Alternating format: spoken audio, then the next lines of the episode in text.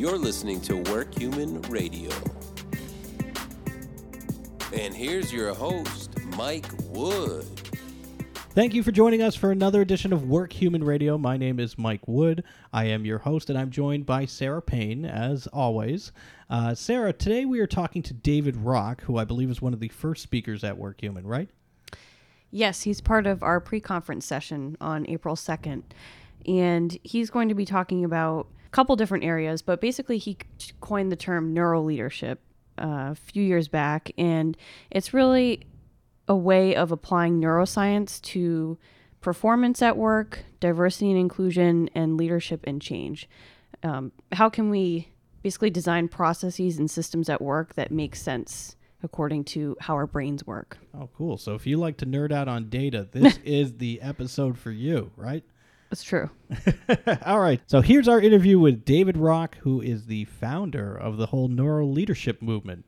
First, I just want to thank you for joining us on Work Human Radio. Thanks. Good to be here with you. So, David, can you just start with a little bit of background on neuro leadership? You know, what led you to this idea and where you're at today with NLI? Yeah, absolutely.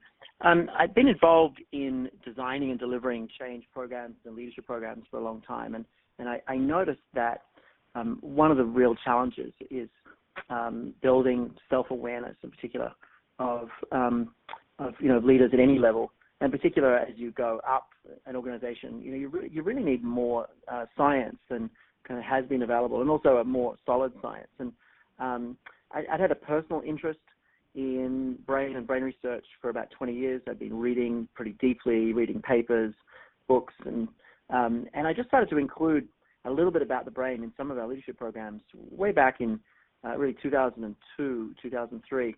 Um, and I noticed that um, they just made the, the, the whole learning experience that much better for people. And it wasn't so much about kind of marketing or you know buzz or uh, any of that. It was actually the, the, the leaders in the programs we're running understood the concepts better when we were able to explain them biologically, and they accepted them more. They thought about them differently, um, and that just set off a, set off kind of a quest that um, resulted in you know writing a book, Your Brain at Work, and starting an institute and you know now publishing 60 research papers. But it, all started with this quest to, to be able to explain you know good leadership from the perspective of just basic biology. And it turned out no one else had done that, and we just kind of jumped into the fray. And uh, um, you know now uh, you know millions of people are now learning about the brain as a result of the, the work we're doing. I can see how it would legitimize, you know, some of the ideas that would seem inherent to to some people, but to leaders, they you know, it makes more sense when you explain it from a biological standpoint. Yeah, absolutely. And and the um, you know what I understand now is that you know when you're trying to make someone think something difficult, if you're trying to give someone a hard thought, the more concrete that thought is or that idea is, the easier it is to process. You know, the more an idea can be literally animated in the brain, like visualized, um, the easier it is to actually uh, hold in mind and you know, look at it from different angles, both metaphorically and physically. Um, and so, you know, when we're talking about, um, you know, networks in the brain for uh, for different functions, you know, we, we, can really animate that concept in the brain itself. And uh, it's a little meta, but you know, basically you know, teaching people about themselves with the construct of the brain makes it easier to, you know, think about the self and others and, and how everything interacts. Right. And you know, a lot of companies today are talking about redoing their performance management process. You know, if a company wanted to totally redo that process with the human brain in mind, what would that look like? Yeah, well, we we uh, when we first started out doing our research, we um, published a lot of papers, kind of in lots of different areas, lots of different topics. And about five years ago, we um, realized there were kind of three big themes that were starting to emerge, and um, it was really about um, uh, performance and, and how do you improve overall performance of individuals and teams and organizations? Um, how do you improve decision making, secondly, and, and, reduce bias and um, all that? And then the third is, is, how do you really create change? And so we ended up forming into these, these three practices. And um, a performance practice um, is really about how do you have better conversations with people? And, and we think the heart of improving performance is, is literally improving the quality and quantity of conversations themselves. Um, and it's interesting that something so important, you know, a conversation, is actually so rarely studied or even talked about. Um, so we've been developing language and insight in measuring the, the, the success of conversations, but increasing the, in particular, increasing the quality. Um, and, and being able to identify when a, quality, when, when a conversation you know really really works. So for us, it's it's really the science of, of better conversations. That's that's the heart to, to improving performance management. Mm-hmm. And I had the privilege of attending your conference in New York uh, about a month ago, and I thought it was really fascinating how uh, you talked about the language that you use to talk about performance is really important too. So just even the words you use with employees can make a big difference. Yeah, no, I, I opened the, the conference, we call it the Neuro Leadership Summit. I opened it this year with um, uh, the, the concept of disruptive language. And, you know, we live in disruptive times where everything's changing, but actually we need language that helps us kind of disrupt the disruption, so to speak. Um, you know, good language that um, is that is sticky, that like changes how we see the world, um, is, is disruptive. And you know, an example of that is um, you know this concept of uh, toward and away. Uh, really simple idea that you know every interaction we have, every idea that we process, every concept we think about, you know, we have one or two responses. A toward response, you know, we want more of it, or an away response, we want less of it. Um, and this has real neural correlates. This, you know, this is the way the brain processes the world, all the way down to the level of neurons and how they stick together. But but this, this concept of toward and away, you can actually see it in yourself. You can see it in others. And once you learn just a little bit about it, you can't not see it. Um, you can't like it, it immediately is there. And even if you're not consciously seeing it after that, it's it's actually driving your behavior. It's disrupting how you live in the world. Um, and that's an example of disruptive language, and it just it, it changes how we process the world. And um, you know what we've been doing is is developing disruptive language to help people be more effective in uh, you know in challenging times. And it was definitely a hit at the uh, the summit this year. And so you mentioned one of the other three areas that uh, Neuro Leadership Institute works on is uh, diversity and inclusion. Uh, why is it that you know, despite the best intentions, so many of these programs fail, and how can HR leaders in particular change that? Yeah, a, I mean it's a big story. I'll give you kind of the cliff note, but I mean essentially the human brain has enormous, enormous bias, and that's not a bad thing. It's actually essential. It's important. It's fabulous. Um, I mean, bias is just another way of saying approximation or generalization or categorization. Um, and you can't look at every table and, and start to think again, is this a table, is this a chair, is this a wall? You know, you've got to assume it's a table and put things on it. Um, and, you know, every object we come across, we need to use some kind of bias, some kind of, you know, predetermined association. And unfortunately, where this goes wrong is, is um, we accidentally are biased against um, you know, shorter people in favor of taller people. Um, you know, people with shorter, easier names, and uh, you know, we, we prefer those against people with more complex names. And you know, there's many, many ways where people are kind of unfairly disadvantaged or unfairly advantaged um, on, on the human side, but also on the business decision side. There's you know many, many poor decisions made because of bias, and and basically it's just the way the brain works. We we don't have much at all in terms of really solid, rational uh, decision-making resources. You know, the human brain starts to max out at adding up four digits mentally. Um, so, you know, we don't have a lot of conscious resources, so we have to go on these biases. Um, and it's just, you know, it's, it's the nature of the nature of the beast. Now, what what organizations have to do is recognize that, and this is the hard bit, they have to recognize that just raising awareness that we have bias actually doesn't do very much at all. And the reason for that is the way the brain is built, uh, a number of things we can't do uh, we can't see infrared light. Um, we can't uh, manage our pancreas uh, unaided, and we also can't see our own bias uh, to any great extent at all. Uh, you know, the three things are equally true. Um, lots of things we can't do. We can't run 100 miles an hour. We can't, um, we can't swim 20 miles an hour. We can't, uh, you know, sniff things in the air 100 miles away. There's, you know, huge things we can't do, and actually other creatures can do them, you know, without thinking. Um, but we can't, and, and we can't detect our own bias, but it's really uncomfortable to, to think that. So um, it, it's tricky. You know, a lot of the work around um, mitigating the DNI challenge and you know reduce the DNI challenge has been on you know let's try to raise awareness of the fact that bias exists. But to actually reduce bias, um, the path isn't really raising awareness. Um, well, I mean, you can start that way, but you've got to really quickly move on to strategies that actually work, which is is, is definitely not just raising awareness. It's it's actually identifying the kind of bias happening and then um, applying a mitigation strategy that actually will work for that kind of bias. Um, it, in many ways, it's like a disease. You you you know, if someone comes and says, "I'm feeling sick. I've got nausea. I'm I'm uh, you know got a headache and it's been going on for months." You know, you want to you want to know what's going on to actually treat it. You've got to know what's really happening. You can't just throw antibiotics at them if it's malaria. Um, and so, in the same way with bias, you've actually got to treat it directly with knowing the kind of bias you're dealing with. Um, and that's that's been really difficult to do. Um, so yeah, we we developed a solution in that space, but it's it's a very tricky thing to mitigate bias. It's actually easy to raise awareness of it. The challenge is that basically doesn't do much, um, mm-hmm. and uh, because of the, the, the, the, nature of it. So yeah, more to say, but you know, it gives you a taste of, of, of the space. hmm And I know the, at WorkHuman you'll be talking more about uh, feedback yeah, feedback is a really interesting thing. You know, it's um, in the performance management revolution that's happening, and I know Globoforce is big in this, and we've been a big part of this as well um, with our research. But the the you know everyone's coming down to feedback as kind of the next frontier, and I, I kind of feel like we're moving from you know performance management to feedback management um, mm-hmm. in, in, many organizations, and uh, it's really interesting. Um, the nature of feedback is it doesn't really matter how it's couched. It's detected as a threat. It's detected as something to, um, you know, that's bad for us, that's to be avoided, that's, you know, that's painful.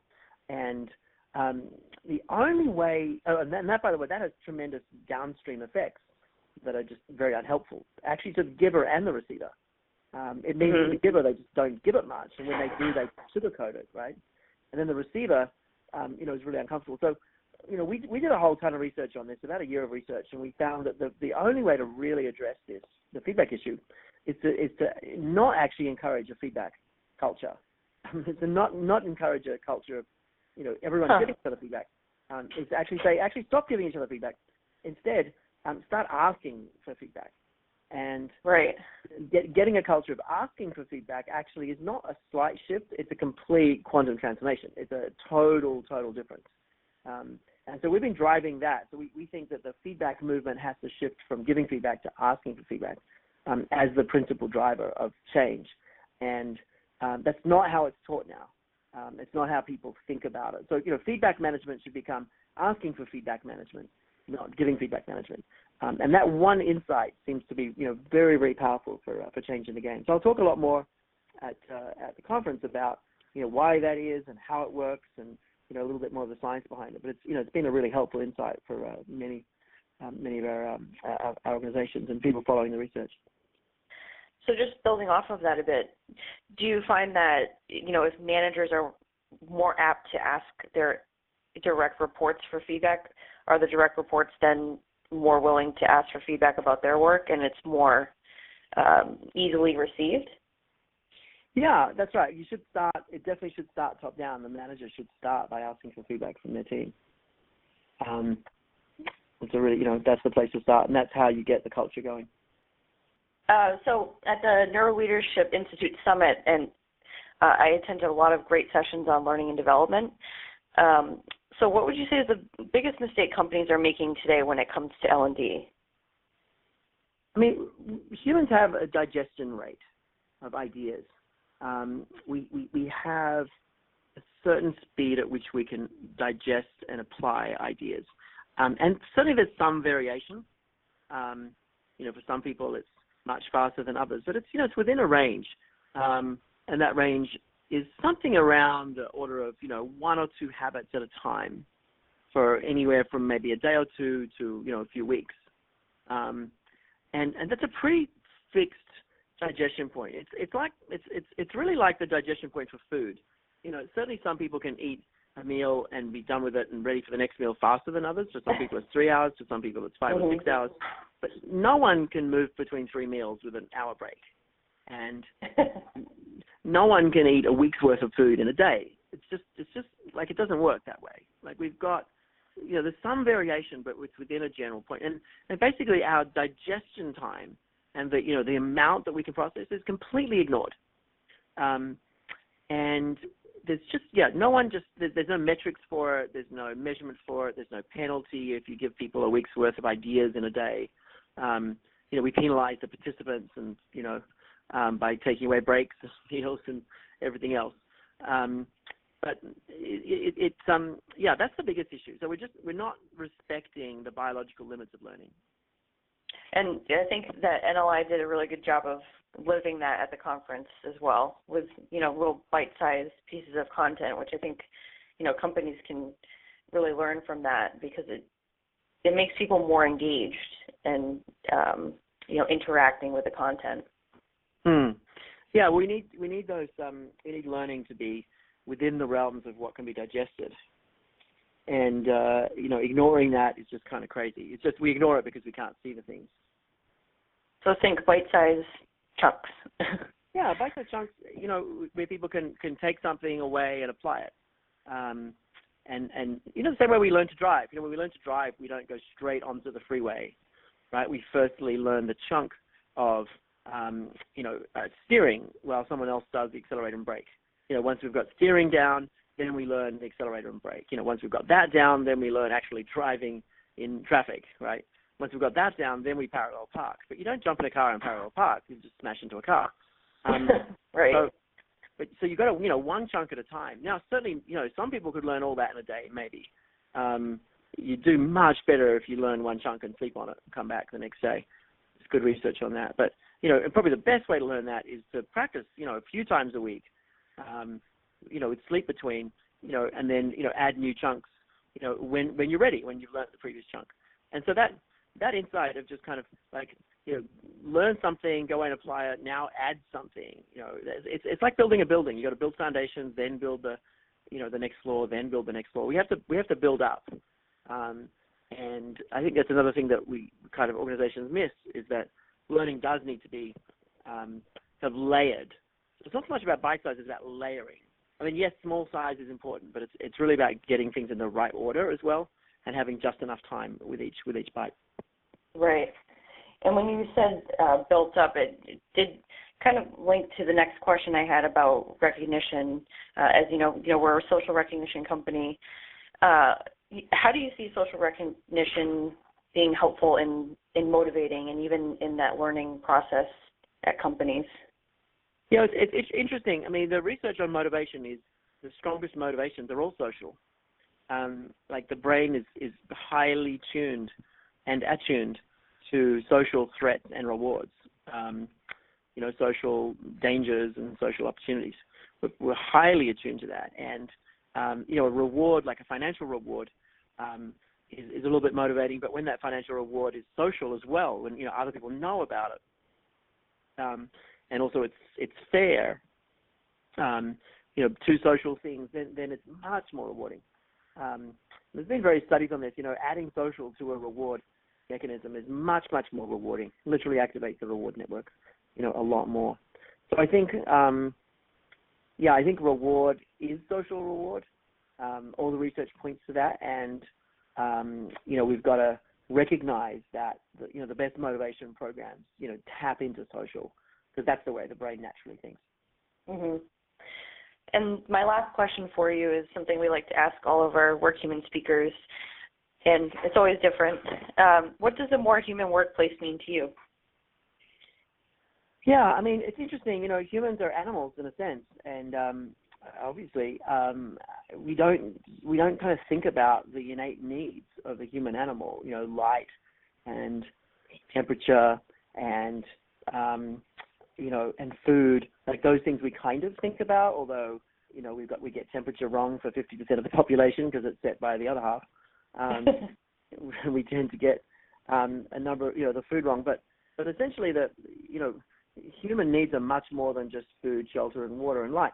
Um, the we, we should be studying you know human needs in the way we would study a plant's needs or an animal's needs and say you know what are the optimum conditions um, and so there's a lot of science in there, and it's not. But the idea, actually, ironically, is not to dehumanize people through science. It's to it's to really understand what humans really need through science. And um, so, so I think the, the most human workplace actually, uh, you know, respects the science of what makes us human. Um, which is ironic. You know, in order to be more human, we need to actually be more scientific about humanity. Um, that's how I would see it. And there's a lot of a lot of things we would do differently if we really understood how the brain works. Um, lots of things we do differently. I mean, the simplest thing is, you know, let people do their quiet work in the morning. Don't schedule meetings. The mornings are amazing for, for productivity. One simple thing, um, not that hard to understand from a brain perspective. You know, a quieter brain is more effective. Um, mm-hmm. but, you know, that one change can be hugely influential in, a, in an organization's performance. So, so just to, you know, to to be more human, uh, follow the science. And uh, one of our goals is to, you know, make organizations more human through science. Um, and at the Neuro Leadership Institute, that's a you know big part of what we're up to. Uh, right now, it's around you know better conversations in our performance practice, uh, smarter teams in our D&I practice, and real change in our um, leadership and change practice. Um, and we've got you know insights in each of those to uh, to help organizations really uh, accelerate through science. So that's uh, yeah, that's the backstory. Great. Well, we look forward to hearing more at WorkHuman next year. Thanks very much. Appreciate the opportunity to connect today. Look forward to seeing everyone there. Thank you for listening to our interview with David Rock of the Neuro Leadership Institute. He will be speaking at WorkHuman 2018, which is August 2nd through 5th in Austin, Texas. If you would like to join us, visit www.workhuman.com and get your ticket. If you want to follow all the different WorkHuman things that we're talking about, we're on LinkedIn as a community forum.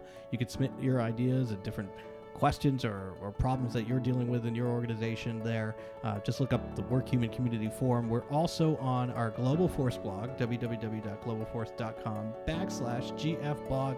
And remember to stay tuned to all of our WorkHuman Radio episodes and follow us on uh, the social media channels. So, Sarah, thanks for another great episode. And listeners, thank you. We hope you have a wonderful week, and we will see you next time.